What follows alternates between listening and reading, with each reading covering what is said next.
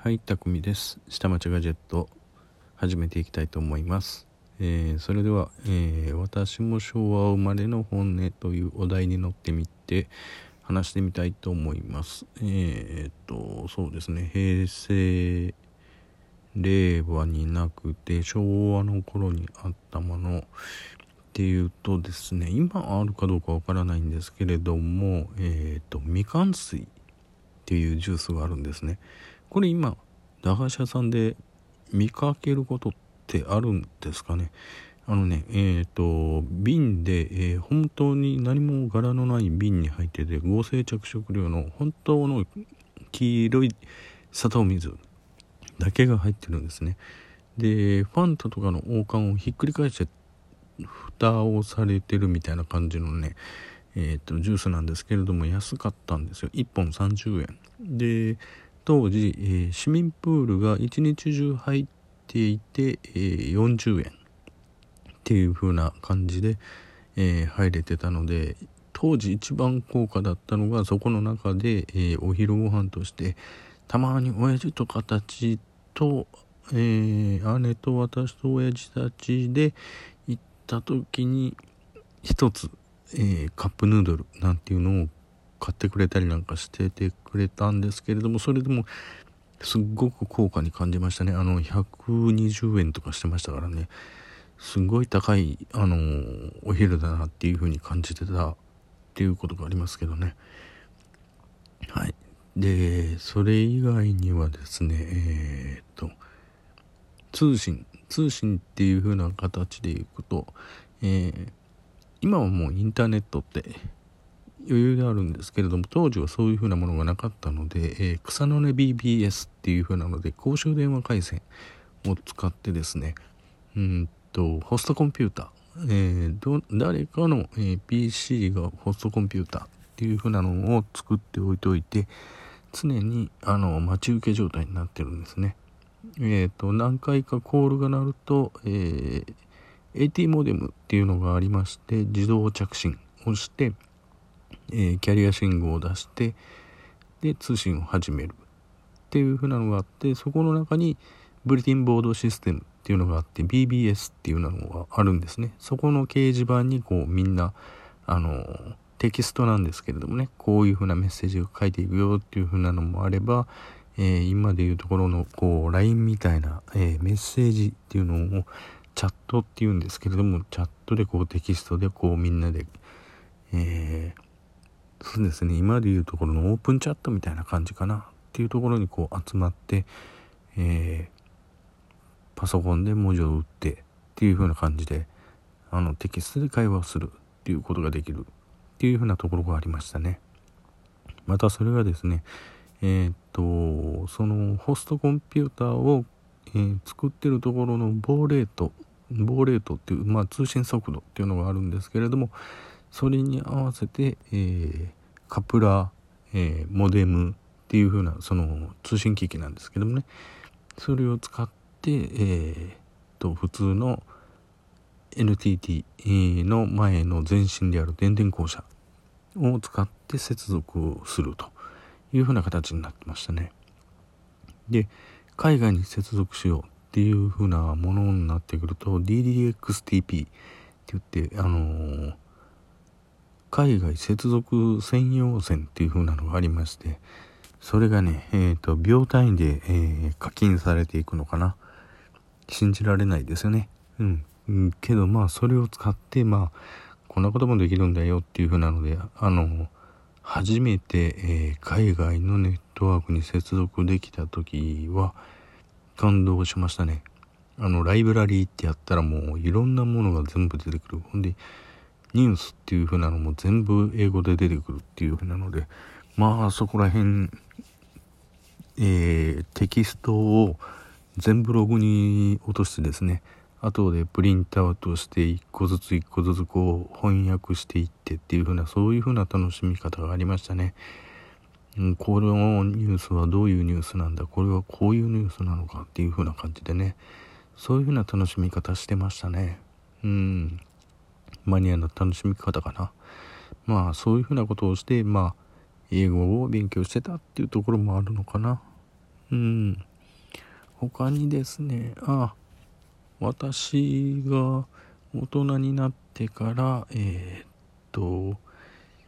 そうですねえー、関わったっていうのが、えー、昭和の終わりから平成の始まりぐらいにかけて、えー、サードジェネレーションパートナーシッププロトコル、えー、3GPP っていうのが出てきてそれが今でいうところの 3G の携帯の叩き台だったんですね。で世界中の人たちがこういろんなこういうふうなプロトコルで統一しようよっていう話が出てきてでこういうふうなプロトコルでやり取りすれば世界中どこでもあの携帯はつながるよっていうふうなのがありましてまあ当時、えー、2G って言われるものと GSM っていうあの2つの大きな通信方式。ああとはタック方式かな。タック方式っていう3方式があの世界を席巻しておりましてそれじゃああの海外に行った時につながらないっていうふうなことがありまして世界の人たちといつでもどこでもこう電話をつなげれるようにしようっていうふうなので研究を進めて、えー、各国の人たち各国のエンジニアの人たちですね。とでこう使用を検討して世界中の人たちが OK ってなった時に初めて作られたのが 3G 3GPP ですね。でそれを略して 3G サードジェネレーションっていう風なのができたんですね。でそれを、えー、私たちも研究開発して、えー、当時ですね、えー、作ったんですよ、えあの他の携帯には信じられないぐらいの機能で下りの速度が2メガ出るって言われて恐ろしいほど速いって言われたんですけどもね。まあ今の 5G の下りの速度ってどれぐらいのレートが出るのっていうとまあ天と地との差でしょ。うんっていうことでね。まあけど当時2メガの下り速度が出るって言ったら動画が見れるねっていう風な話になっててまあそれであのカメラを積んだらあのテレビ電話もできるよねっていう風な話になっててまあ世界中の人たちはそれですごい期待を持ったんですね。で日本の企業もいろいろと研究開発をやって、えー、やったんですけれども端末がいかんせんでかい。でバッテリーもでかい。重い。なのにえー、っと動画通信をするとあっという間にバッテリーを食ってしまってそうですね。最短で20分ぐらいで、えー、通話できなくなってしまうっていうところがありましたね。そういうふうなところもありました。うん。懐かしいな。うん。そういうような苦労をしてまあ今の 3G ができてきて安定してきて 4G にあのシフトアップしていって 4GLT が出てきてで、えー、5G が今度出てくるっていうふうなことであのいろいろああやっぱり世代を超えるとこういうふうに時代は進んでいってるんだなっていうふうなおじさん状態になってるんですけどね。まあ研究開発する側としては嬉しいですよ。いろんなものがまあどんどんどんどんねえっ、ー、と売買方式ではなくてね4倍方式でシフトアップしていってますからね。売買方式だったら124なんですけどね。148みたいな感じでシフトアップしていってますからね。うんそういう風な感じでいくとまあこれから先どんなものが出てくるんだろうっていうのもあるんですけれどもね。ああおかみさんが、えー、言われてました、えー、電車の話題でちょっと逆行して戻っちゃうんですけれどもね。えー、っとね関西の方もあの初めの方は阪急電車かな？が自動阪急電車が、うん、改札自動改札機を導入したのは初めてだったのかな。っていうのが初めてだったと思うんですけどもね。今今はもうあのそこら中どこを見回してもあの電車はね高架の上を走ってるんですよねけどね昔はもう電車ってほとんど地べたを走ってたんですよね。うん、地べたってまあ言い方おかしいんですけれどもねあの高架化されてないところを走ってたんですよね。ですから結構踏切が多かったうんだから